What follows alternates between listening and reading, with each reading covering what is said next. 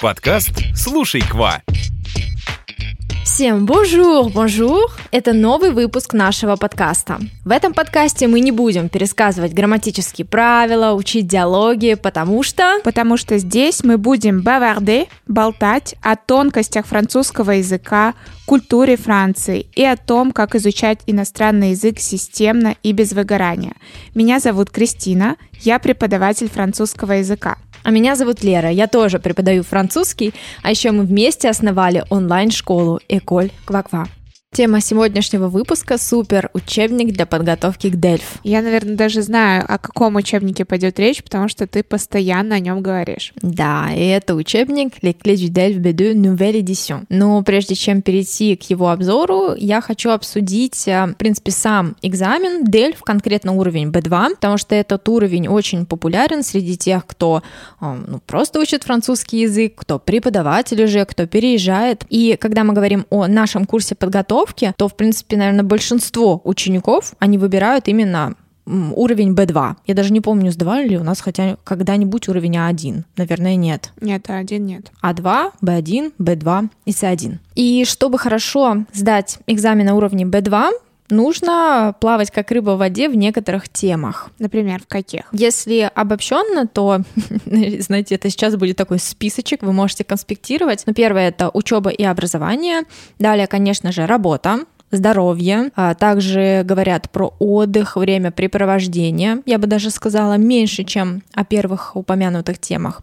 Консумацион и surconsommation да, замечала, что его также относят в темы, нужные для B2, отношения между людьми, неравенство между мужчинами и женщинами, окружающая среда, интернет и, наверное, французский язык я бы хотела сюда добавить. Да, норма французского языка тоже. Орфография, то, что там циркумфлекс угу. перестали писать в некоторых словах. Думаю, что для наших слушателей будет также очень полезно выделить самые актуальные темы, так как мы готовим к Дельф и видели уже, ну, я не знаю, наверное, тысячу заданий к части говорения, с уверенностью могу сказать, что всегда есть тема работы и интернета, вот прям в большом количестве эти сюжеты встречаются. И когда смотришь, да, на список вот этих тем, обычно их 15 к экзамену, то там, наверное, четыре темы про работу, какие-нибудь три темы про интернет, ну и остальные там про здоровье, про окружающую среду, да еще про что-нибудь. И когда вы готовитесь э, к экзамену, вы должны понимать, что если вы выучите просто список слов, к каждой теме, ну, например, окружающая среда, и вот у вас там будет э,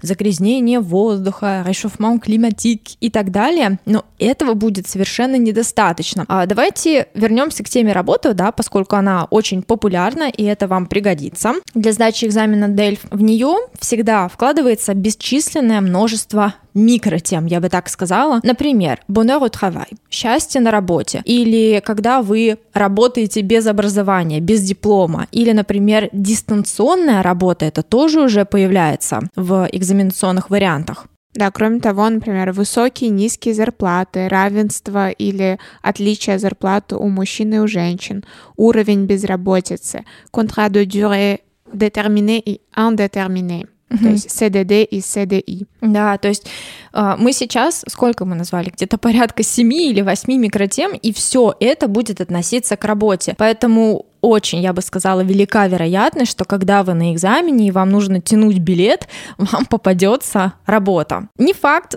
но скорее всего. И когда мы говорим про подготовку и про то, что мы не будем просто заучивать слова, мы должны находиться в поиске информации в том, что происходит сейчас а, в, во французском обществе, что для французов сейчас актуально. То есть когда вы находитесь в поиске информации, читаете тексты, какие-то статьи, слушаете подкасты, радио, у вас формируется представление о Франции и о французах. Да, при том все это должно быть структурировано и логически оформлено, Но... естественно, на экзамене. Это точно, потому что если у вас будут какие-то разбросанные в голове темы, там чуть-чуть оттуда, чуть-чуть отсюда, и вы это не можете как-то скомпоновать, то у вас не будет, знаете, хорошей оценки на, например, продукцион орала. И я это все вела к тому, что вся ваша речь, когда вы, например, что-то воспроизводите письменно или устно, она должна быть аргументированной. Давай поясним, что это такое. Предлагаю разобрать это на примере дистанционная работа. Когда вы выражаете свое мнение, вам нужно не просто привести какой-то пример, потому что просто пример это для уровня B1. Вот у меня есть подруга, и она дистанционно работает, ну, ей нравится. Но это какой-то пример очень сухой, очень маленький, его нужно развернуть. И Э, когда мы говорим об аргументе, вы должны этот пример условно укутать в аргументацию. То есть, допустим, вы хотите сказать, что дистанционная работа это классно, и дальше вы говорите, ну да, я так работаю, мне это очень нравится, но этого недостаточно, и у вас должны сразу в голове всплывать какие-то дополнительные вопросы. А почему вам так комфортно работать? А что это вам дает? А есть ли что-то негативное или что вам не нравится, когда вы работаете из дома? То есть нужно укутать. Да, то есть ваша задача размышлять и приводить аргументы, а не примеры из жизни. То есть примеры из жизни — это примерно уровень B1. Для уровня B2 нужно гораздо глубже и информативнее раскрыть этот аргумент. И чтобы оперировать всеми этими зданиями, вам важно, нужно окунуться в тексты, аудио, как я вам говорила, слушать радио. И вот этот учебник «Кледи Дельф Niveau B2» — это лучшее, что может с вами случиться. Расскажи о преимуществах. Во-первых, это очень свежий учебник очень свежий учебник, если не ошибаюсь, его выпустили в 2020 году. А, во-вторых, а, учебник разделен на пять больших а, досье, и туда входит ну, такой большой блок, который говорит про личность, про индивидуальность, про генерацион, а другой блок про права, благотворительность, про ассоциации, про феминисток. Конечно же, не упустили и работу, про которую мы сегодня с вами уже говорили. Есть еще гражданский блок, в которых говорится про гражданство, про долг, долг, про обязанность перед государством, и последний про изобретение, я помню, там про роботов еще идет информация и про экологию в целом. Расскажи, чем этот учебник отличается от других учебников для подготовки Дельф типа Дельф 100%? А, если сравнить эти учебники, то главное отличие — это что учебник Кледю Дельф, он вас погружает в тему, нежели чем он дает вам возможность прорешать тесты. То есть в Дельф 100% там говорится о том, какие там есть упражнения, там э, дается, например, упражнение с ответами, а потом несколько примеров и вы должны сделать это самостоятельно. Когда мы говорим про учебник Кле Дельфа, в каждом досье есть часть на пополнение словарного запаса. Далее вы переходите к повторению грамматики, которая свойственна, которая нужна на уровне B2. После этого есть упражнения в формате Дельф на аудирование, чтение, письмо и говорение, но я бы не сказала, что они полные. Mm-hmm. На экзамене, ну, в новом формате, на аудировании там три задания, а в этом учебнике в досье дается, например, какое-то одно задание и несколько вопросов. Лер, можешь рассказать, как конкретно ты работаешь по этому учебнику? А, чтобы объяснить, э, как я работаю по этому учебнику, нужно упомянуть, что у него есть недостаток. И э, ну, я с ним смирилась и просто работаю по этому учебнику, но компоную упражнения, которые я там вижу по микротемам. То есть, с одной стороны, когда я говорила о том, что вот там есть большой блок про личность, про индивидуальность, то есть в каждом досье все переплетено.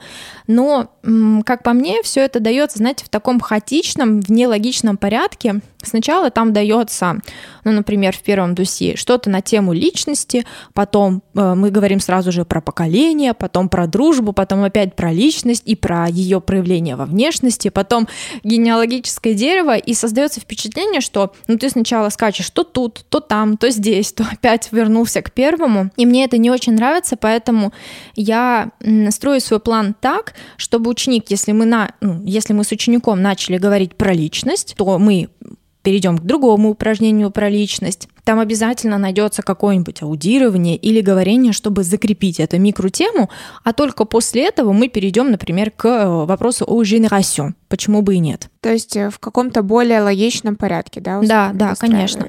Ну, то есть вроде бы есть э, одна обширная тема, личность, но она еще разбита на маленькие темы. Ну и, конечно же, хочется не прыгать, да, оттуда сюда. Ты сказала, что этот учебник, он скорее погружает в тему, то есть он дает возможность расширить ваш ваши представления о Франции, французском языке, чем, например, подготовиться конкретно к тесту. То есть для тренировки самого формата заданий Дельф нужно брать какой-то дополнительный учебник, на твой взгляд? Мне кажется, что нет, потому что, ну, когда мы говорим об этом учебнике, Кледю Дельфа, в конце там есть шесть тестов, как на экзамене, и я бы не сказала, что этого недостаточно, потому что, ну, вы сначала отработаете темы, вы сделаете упражнения внутри этих досье, и потом перейдете, например, к этим тестам. Когда мы говорим о других учебниках, помните, да, что они делятся на четыре блока, обычно вот Дельф 100%, Réussir Delph и так далее, отрабатывается там 50, ну ладно, не 50, 30 страниц аудирования, 30 чтения, там 30 на письмо и на говорение. То есть там конкретно затачивается навык решения теста формата Дельф. Как ты думаешь, можно ли по этому учебнику самостоятельно готовиться к экзамену? Да, безусловно, безусловно можно, и если вы собираетесь готовиться, то делайте это, возьмите его, я очень его рекомендую, но будьте готовы к тому, что много упражнений, они построены, построены на обсуждении тем, поэтому ну, обсуждать нам нужно с каким-то собеседником, вам нужен, э, ну, я не знаю, может быть, у вас есть друг француз, может быть, вы во Франции и вы замужем или женаты. А, пожалуйста, обсуждайте это с вашим партнером. Есть ли еще какие-то недостатки у этого учебника? Я бы не сказала, что есть недостатки, потому что, как я говорила уже много раз, это очень свежий учебник, э, он актуальный, он красочный, а, он разносторонний, интересный, да еще и в конце учебника мы можем увидеть 6 вариантов теста и нового формата, поэтому я его искренне рекомендую. И скажу еще больше, если вы не готовитесь к экзамену DELF, то этот учебник вам очень сильно подойдет для того, чтобы расширить ваши знания о Франции, потренироваться и узнать для себя что-то новенькое. Большое спасибо, это очень полезный и актуальный выпуск, мне кажется, потому что именно сейчас сезон подготовки к Дельф, поэтому возьмите себе на вооружение эту рекомендацию. Наш выпуск подошел к концу. Спасибо, что вы были с нами. Ставьте нам звездочки в iTunes и подписывайтесь на нас в Яндекс Музыке, а также оставайтесь на связи на других площадках. Услышимся в следующем выпуске. Всем. École Quoi Quoi.